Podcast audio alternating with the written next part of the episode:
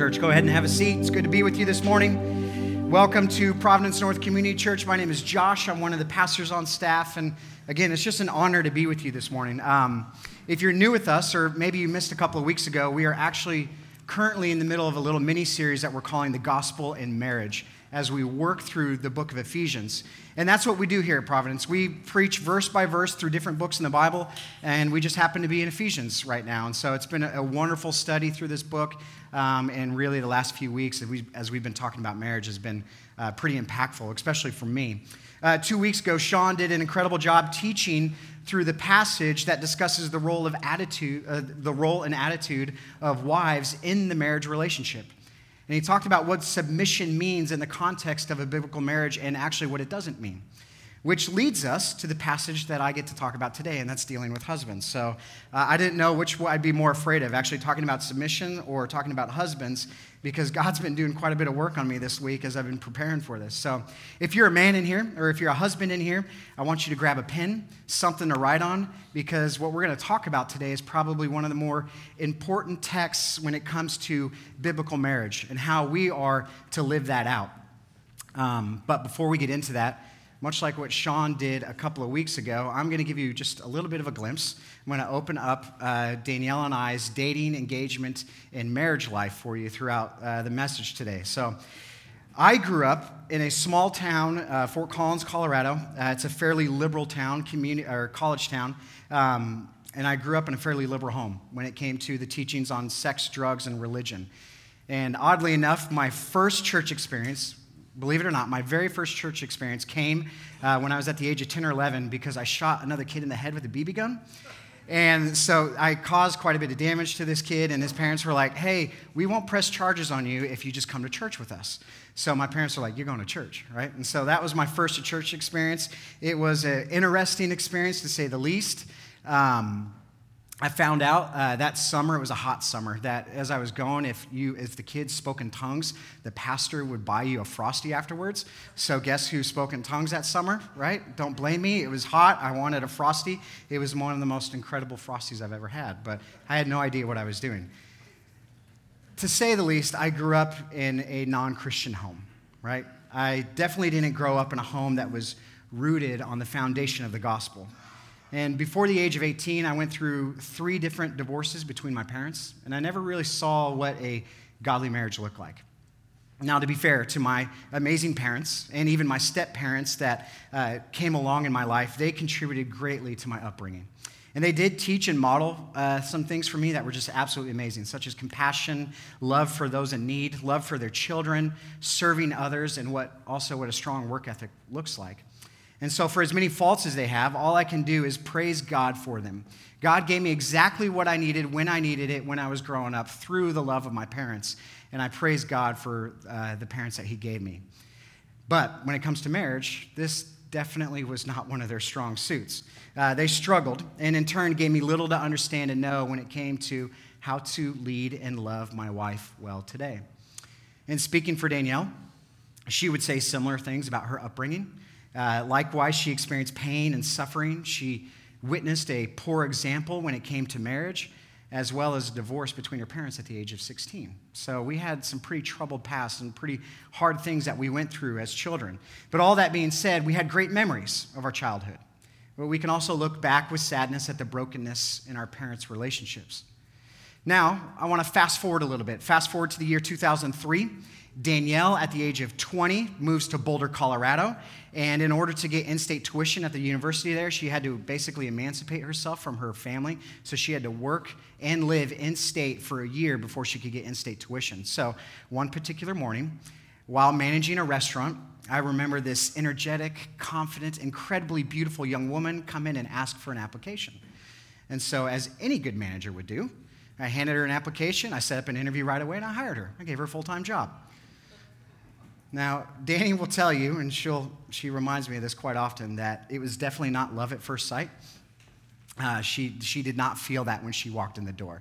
Um, but uh, I believe that uh, after working together for over a year, spending most days in the restaurant together, we became close friends. And my persistent flirting finally wore her down.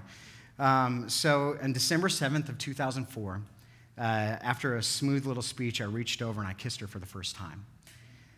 Now, if you know me, much like my wife, and Sean could attest to this as well, when I get excited about something, I have very little patience.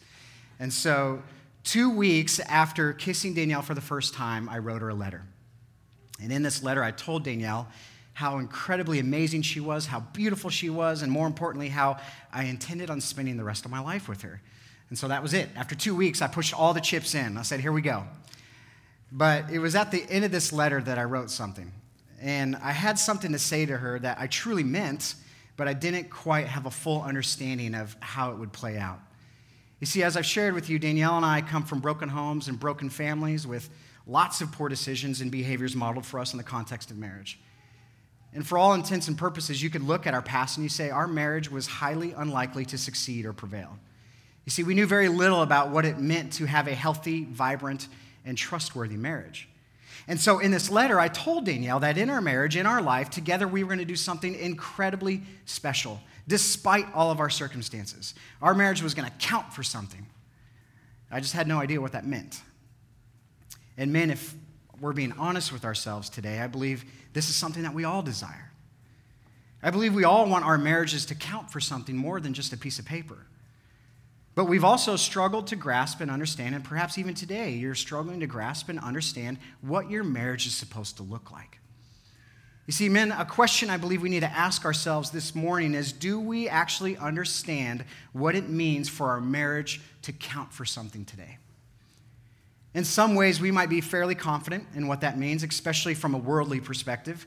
I think we could come up with all kinds of different answers for a marriage that counts for something today. We might come up with answers like our marriage will count and be successful when we have three perfectly well behaved and handsome kids. Or it might feel like we've arrived in our marriage when we own a beautiful home. Or when we've saved that giant 401k that our family can live off of and ride into the sunset. And so the question, though, that I want to ask is in our heart of hearts, is that truly what we want? Is that truly what we desire? Is that what we dreamed our marriage would mean for the world and for those around us and ourselves? And I hope the answer is no. But that begs us to ask the question if not any of those things, if it's not the well behaved children, if it's not the beautiful home, if it's not the 401k, then what is it? Well, thank goodness for the model that we have in Jesus. Thank goodness for the scriptures, and thank goodness that Paul wrote Ephesians 5. You see, Ephesians 5 is this beautiful illustration of what a true, loving, sacrificial, and godly marriage looks like.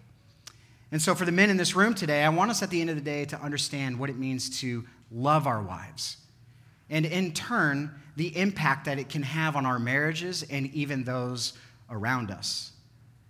You see, what we learned two weeks ago is that the Bible gives the woman one command when it comes to marriage Wives, submit to your husbands. Do you know why he gives the woman that one command? For the same reason he gives men predominantly one command to love their wives. Because the woman is a fallen person. She's a sinner. She's selfish. And as a, result, she will rebel against her husband. And so God tells women to submit to their husbands. And in turn, gentlemen, you and I, we're selfish. We're selfish human beings. And when left to our own thoughts and brilliance and flesh, we will neglect and abuse our wives. And God tells us that in our selfishness and in our weakness, that we are to love our wives. So how do we do that? How do we love our, how do we love our wives with a lack of wisdom, a lack of brilliance, and complete selfishness? Well, let's take a look at the scriptures and see what it has, see what God has for us this morning. We're going to start in Ephesians 5, verse 23. Ephesians 5, 23. And as we get here, I want you to notice something right away. I want you to notice what it says about Jesus in verse 23.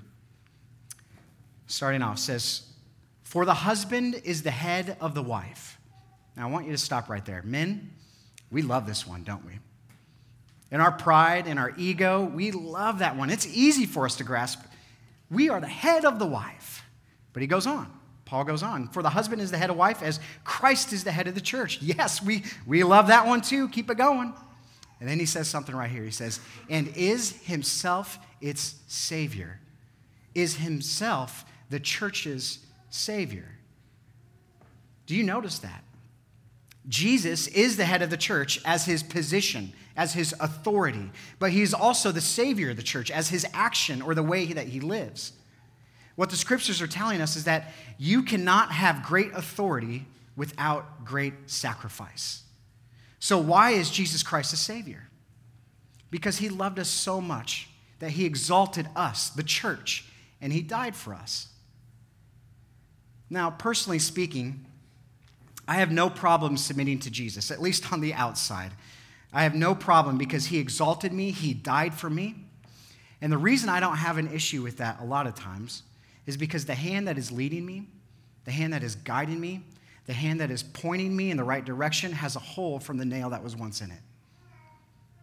Therefore, wives don't generally have issues submitting to a certain kind of husband. A husband that knows he is the head as Christ is the head, and is the Savior as Christ is the Savior. Gentlemen, you and I cannot be given such important positions of authority without character. We don't deserve that position of being the head when we first don't lead from that position as lovers. And speaking of love, Paul is going to give us two ways that we are to love our wives. First, in verse 25, Paul is going to share a theological perspective on how we are to love our wives. And then in verse 28 and 29, Paul is going to give us these very practical ways that we are to love our wives. So, verse 25, it says this Ephesians 5:25, Husbands, love your wives as Christ loved the church and gave himself up for her. Husbands, love your wives as Christ loved the church. Now, as I was thinking about this this week, I asked myself, how did Christ love the church? Well, Christ loved the church in thousands of ways. He taught the church. He performed miracles for the church. He healed the church. He died for the church. But one of the ways that came to, came to mind fairly quickly, just in light of Easter, was that Jesus Christ loved the church first, didn't he? He loved us first.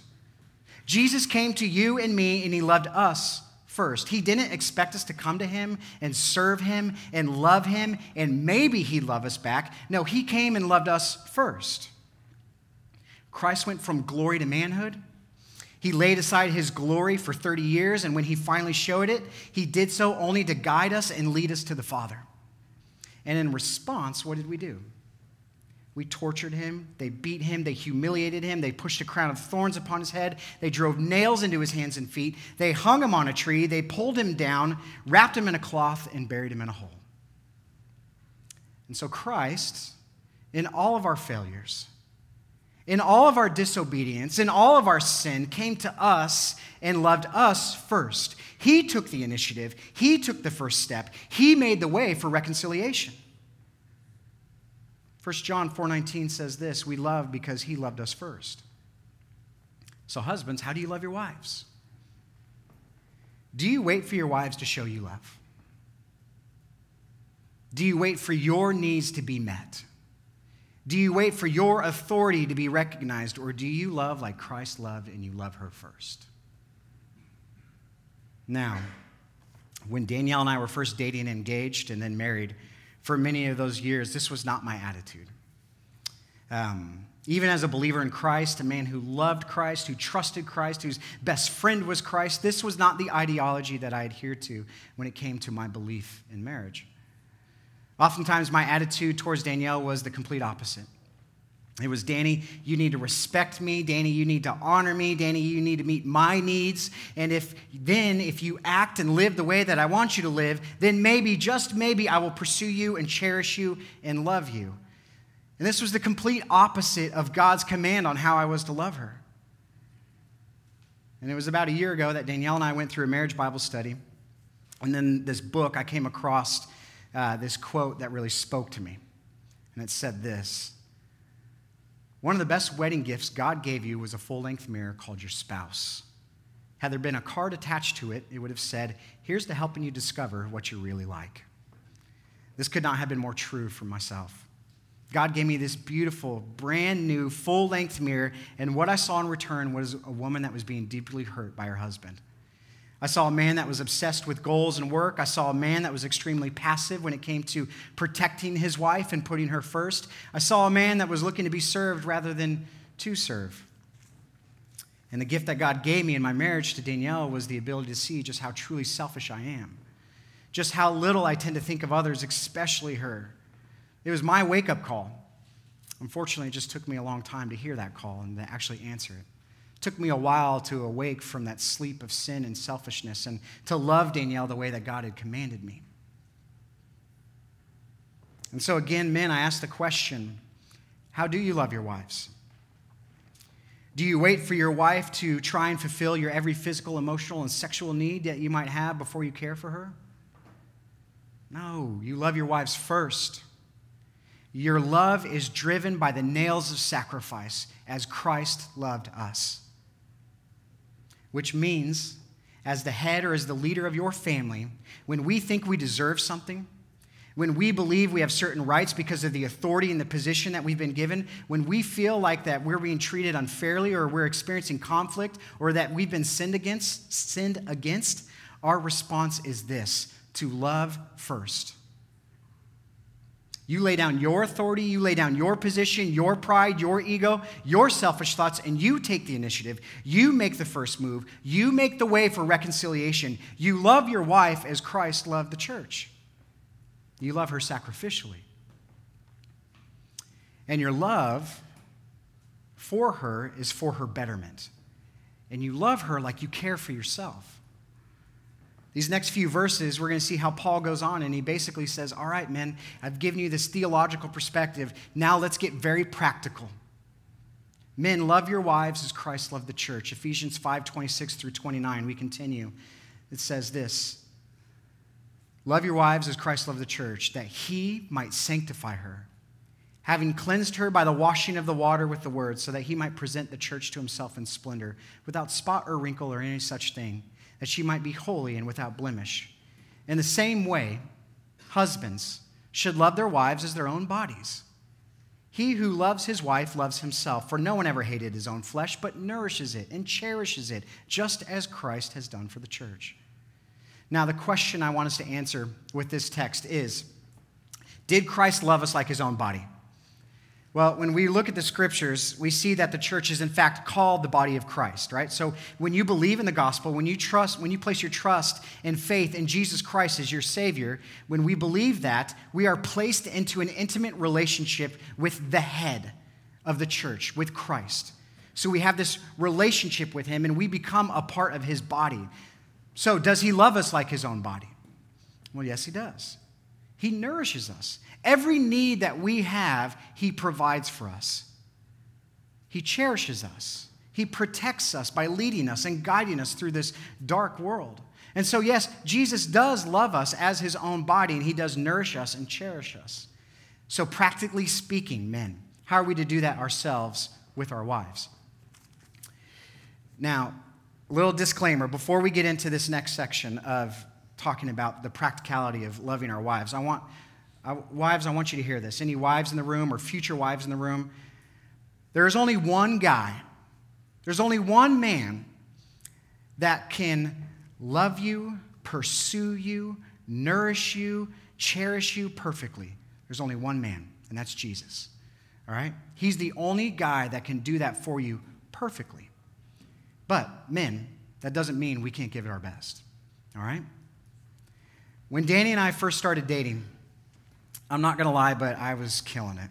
I mean, I was good. I was a hopeless romantic. I'm still a hopeless romantic. So I was writing her notes every day, like post it notes, and I would leave these all over the place. I was spending quality time with her. I would go on these ridiculous hikes with her, which I wasn't really a hiker. And so she would gallop up these mountains in Boulder, Colorado, like an antelope, and I'm like dying on the way up with her. But I wanted to cherish her and pursue her. I was literally pursuing her up a mountain. And so I wanted her to feel special, right? All in all, I was pretty confident that I knew what women wanted, right? I was doing it right. Uh, but all that came crashing down pretty quickly. As our relationship progressed, there was some tough lessons. And quite honestly, I'm learning those lessons today. Uh, but one of the best resources that I've come across in my life is a book called The Five Love Languages. Anyone heard of it? Anyone not heard of it? Okay, good. it's one of the best resources. And we were actually given this book during premarital counseling, and it was eye opening for me. It was huge.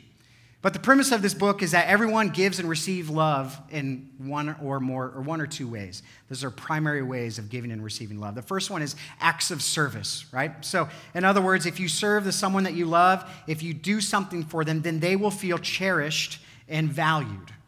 All right, number two is gifts. Some people are wired to feel cherished and valued when you give a gift. All right? Number three is physical touch. Um, by the way, if you're dating or you're not married in here, this is something you got to wait till you're married, right, for this one. But yes, physical touch. This is through the act of physical touch, even if it's just the slight touch on the shoulder as your wife is next to you, it lets them know, hey, I cherish you, I value you. Words of affirmation that you speak value into the life of the one that you love. That's a big one for me. That's a big one for a lot of men. That you speak value into the life of the one that you love, and then in turn, they feel cherished and loved. And then the last one, quality time. This is when your spouse just wants you to spend just quality time with them. They want you to spend it with them, right? It could be on the couch talking, it could be on a walk, and more often than not, it's just putting away things um, and putting your focus on your spouse. Now, men, I'm going to give you some real quick advice. This is going to save you hundreds of dollars in counseling, and it's going to, this is going to go a long way in your marriage. All right, ready? Find out how your wife receives love and do that first. That's it. We could close the sermon, we could be done today, right? That is one of the best things that you could do is find the way that your wife receives love. Now, Danny receives love through quality time and words of affirmation. And so if I write her a text during the day, speaking into her as a wife or as a mother, as the hardworking and loyal employee that she is, she thinks I'm the greatest guy in the world. She feels so loved and cherished. I've also learned that in order for her to feel loved, I need to turn off my phone. I need to put work away, and I just need to be there. I need to be present, not just physically, but spiritually and emotionally. I need to be present. I need to sit down on the couch or as I failed to do this week, just being honest, I'm to confess here real quick. I failed to, she was sitting outside on a beautiful night, and I failed to sit outside with her um, and just listen to her and actually listen. And she was hurt by that because I wanted to be inside. I don't like being outside. I don't, I don't. Selfish, I'm sorry. I wanted to be inside on a couch. So here was all I needed to do. All I need to do sometimes is just, I just need to listen to her. I just need to slow down. I need to put life away. I need to listen to her. And when I do that, it ministers to her heart in incredible ways. And so, um, when we first started dating, I was really good at this. I was really good at this. It was easy for me to ignore all the other responsibilities that I had at such a young age. It was easy for me to ignore those things and then engage her and cherish her and nourish her because I was pursuing her. But the irony today is that I tend to ignore my greatest responsibility, and that is my wife, and I prop up all these other responsibilities throughout the week. The irony of that is that when you're dating, all you want to do is spend time with that one person, right? If you remember the cordless phones, you would spend hours on the cordless phones talking to those women in your life that you were very intrigued and you wanted, wanted to pursue. And now today, I can, it's a struggle to have a conversation sometimes. So ironic, I think. But I think we could all say the same thing. Now, let me illustrate the importance of recognizing how different people receive love differently and how helpful it can be to determine how your wife receives love. So, like I said early on, I knew exactly what women wanted. Um, and from my perspective, I was killing it. But much what I knew came from watching my father and his marriages. Again, probably wasn't the best thing to look at that for advice, but that's what I did. Growing up, I witnessed my father display love to his wives by purchasing them jewelry because they received love through gifts. I just didn't recognize that. So, guess what I did for Danielle? Uh, I bought her a beautiful necklace when we first started dating. Right? I remember this day so well. I was like, I'm so proud. I got this necklace and I went over to her apartment. I, I dressed up. I came in, my chest was puffed up was getting ready for like this mating dance or something I was doing, and I presented this necklace to her. You know what she did? She opened up. She's like, "Oh, that's nice." Put it on the dresser. That was it. I was like, "Are you kidding me? Aren't you going to put that on?" She's like, "Well, yeah, but not right now." Like, I was like, I was baffled. I mean, I know friends who have wives today that if you buy them jewelry or gift, it's like guaranteed to be a good. It's going to go well, right? It's going to go well in a good way. But what I learned that day is that this will never be the case for me. This is not how Danny receives love, and that's okay. I have other friends whose wives feel loved and cherished through acts of service. Now, if this were, my, if this were me in my case, in my marriage, then I, no joke, I'd be the man. One of the things that I enjoy most about our marriage is that we rely on each other so much, and oftentimes in more non traditional ways. Danielle is a full time working mom, and so I have the great privilege uh, for the majority of the time doing a lot of the laundry, cooking, cleaning dishes, making lunches, taking kids to school. And I love it. But the funny thing is, is when I do those things, what I receive in return is like, oh, hey, thanks for doing that. Pat on the back. And again, it's like, I know I have friends who all they have to do is turn on the washing machine. They don't even put it to the dryer or fold it or put it away. They just turn it on, and their wives are like, oh, I love you so much. This is never going to be the case for me. Now, of course, I appreciate the recognition that Danielle gives me because one of my love languages is words of affirmation. But it surely doesn't end the way that I would so often hope for, as my number one love is physical touch. But again, what this text is telling us, just move right on, but this text, this text is telling us so clearly is that it's not about us, right? This is not about us. Acts of service is not how Danny receives love, it's not how she feels cherished. It's to love my wife like Christ loved his own body, and that is by nourishing her and cherishing her and providing love for her in the way that she receives it. And for, Dan- and for Danny, this is through quality time and words of affirmation. My wife needs me to put all things aside even things that I feel are super important at the time and I need to focus on her. She needs me to speak words of affirmation into her life as a wife, as a mother, as a friend, and as a coworker. But finally, there is one other way that all wives need to receive love. There is one way in which all Christ following husbands need to give love to their wives, and we see it actually in verse 26 and 27. Now, I sort of glossed over these verses earlier, but it's not because it's not because they're not theological. It's not a theological perspective that Paul gives us, and it's not because it's not practical. It's because they're both. They're one and the same. And it's because they describe one of the most important ways we are called to love our wives. Husbands, we not only need to nourish and cherish our wives by practically loving them through the way that they receive love, but we also need to spiritually lead our wives. We need to, under, we need to help them understand who they are in Christ. And so Ephesians 5 26 and 27 says this again Men, love your wives as Christ loved the church, that he might sanctify her, having cleansed her by the washing of the water with the word, so that he might present the church to himself in splendor, without spot or wrinkle or any such thing, that she might be holy and without blemish, that he might sanctify her Church, Jesus' death on the cross was our salvation and our justification. We have been saved from the consequences of our sin and the consequences of death, and we are justified. Or, in other words, we have been given right standing with God. We are seen as righteous in the eyes of God. And salvation and justification are immediate. They're immediate. As soon as you place your faith in Christ, they are immediate. But sanctification the process of becoming more like Christ is just that. It's a process. It's a lifelong process of becoming more and more like the spotless and perfect Lamb of God. One theologian describes sanctification this way He said, God is discipling us towards one main purpose, and that purpose is being conformed into the image and into the likeness of Jesus Christ. So, how does Christ sanctify us as the church? Well, he does so gently, compassionately, patiently, and humbly. Just as Jesus, in all his humility, bent down to wash the disciples' feet.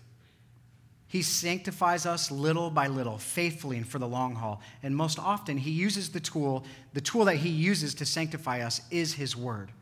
Jesus' Jesus's shed blood can clean anything even the darkest of stains and sins. We, what we might think is secret sin in this room today is actually open scandal with God.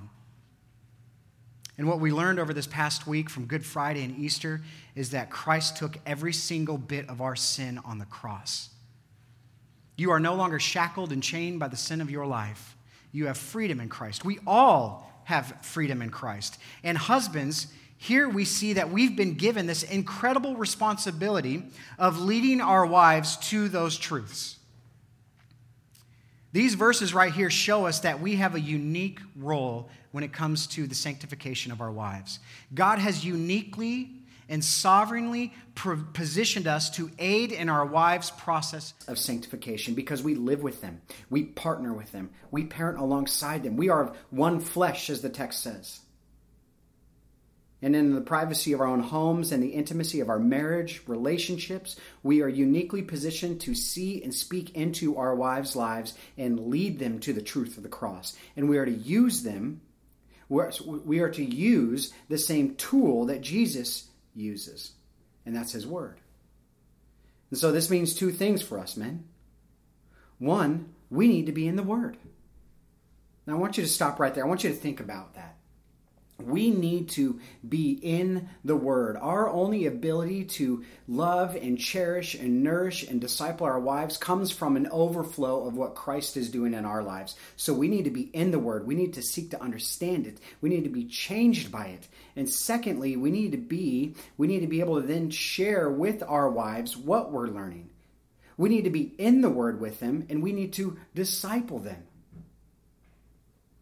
Listen up, man. The number one person in this world responsible for the discipleship and sanctification of your wife is you. It's you. It's not me. It's not the pastor. It's not Sean. It's not Beth Moore or Jen Wilkin or whoever the next latest and greatest podcast is. Nothing against those leaders. But again, the number one person in this world that is responsible for the sanctification of your wife is you. Now, that doesn't mean that you preach at her constantly, you throw Bible verses at her throughout the day as she sins, but it does mean it does mean that you care about her prayer life. It does mean that you care about her devotional life. So let me ask you this. Do you know what your wife's prayer life is like? When's the last time you took the initiative to pray with her? Do you know what she's studying, or is she actually studying? Do you know what her spiritual gifts are? How God has uniquely created her to serve the church? And is she actually utilizing those gifts? Men, I've seen so many male leaders, men that are married, that are both in the church and outside the church. They are serving, they are teaching, they're leading nonprofits, and yet they have no idea what's happening in the spiritual lives of their wives. They have no idea.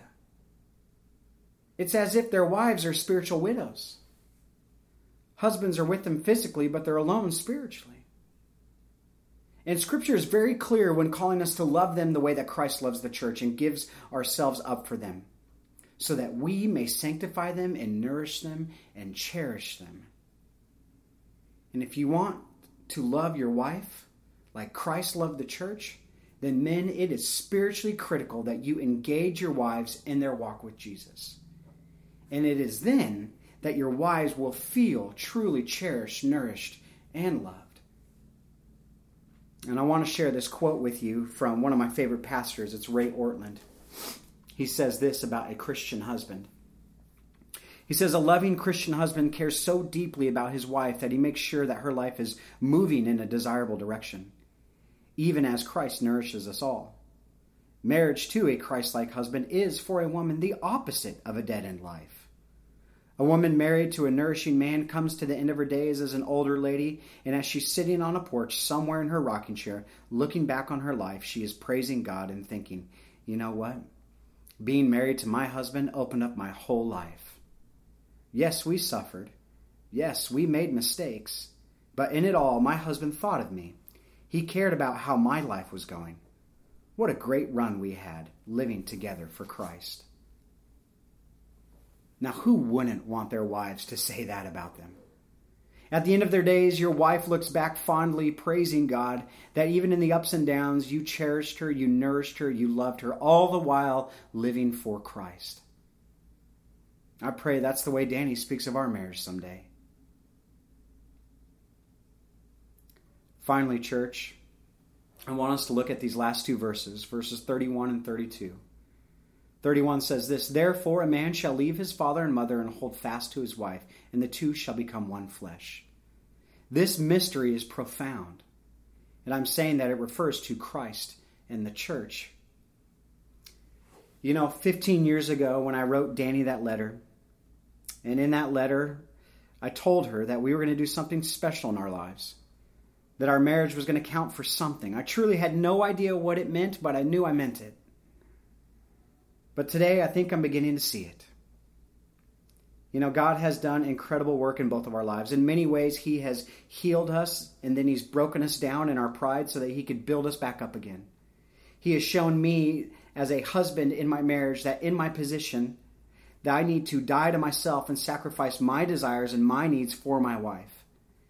He has shown me that I need to love like He loved, and that is by loving Danny first and by sanctifying her and nourishing her and cherishing her and leading her spiritually. And God, by showing me these truths, has revealed to me what this profound mystery is that Paul speaks of in verse 32. And that is that Danny and I can show the world something far more beautiful and far more special than anything I'd ever imagined when I wrote her that letter. God has shown me that in this lifetime and that in our marriage, we can show the world the gospel of Jesus Christ. And in my heart of hearts, that is a marriage that counts for something. Would you pray with me?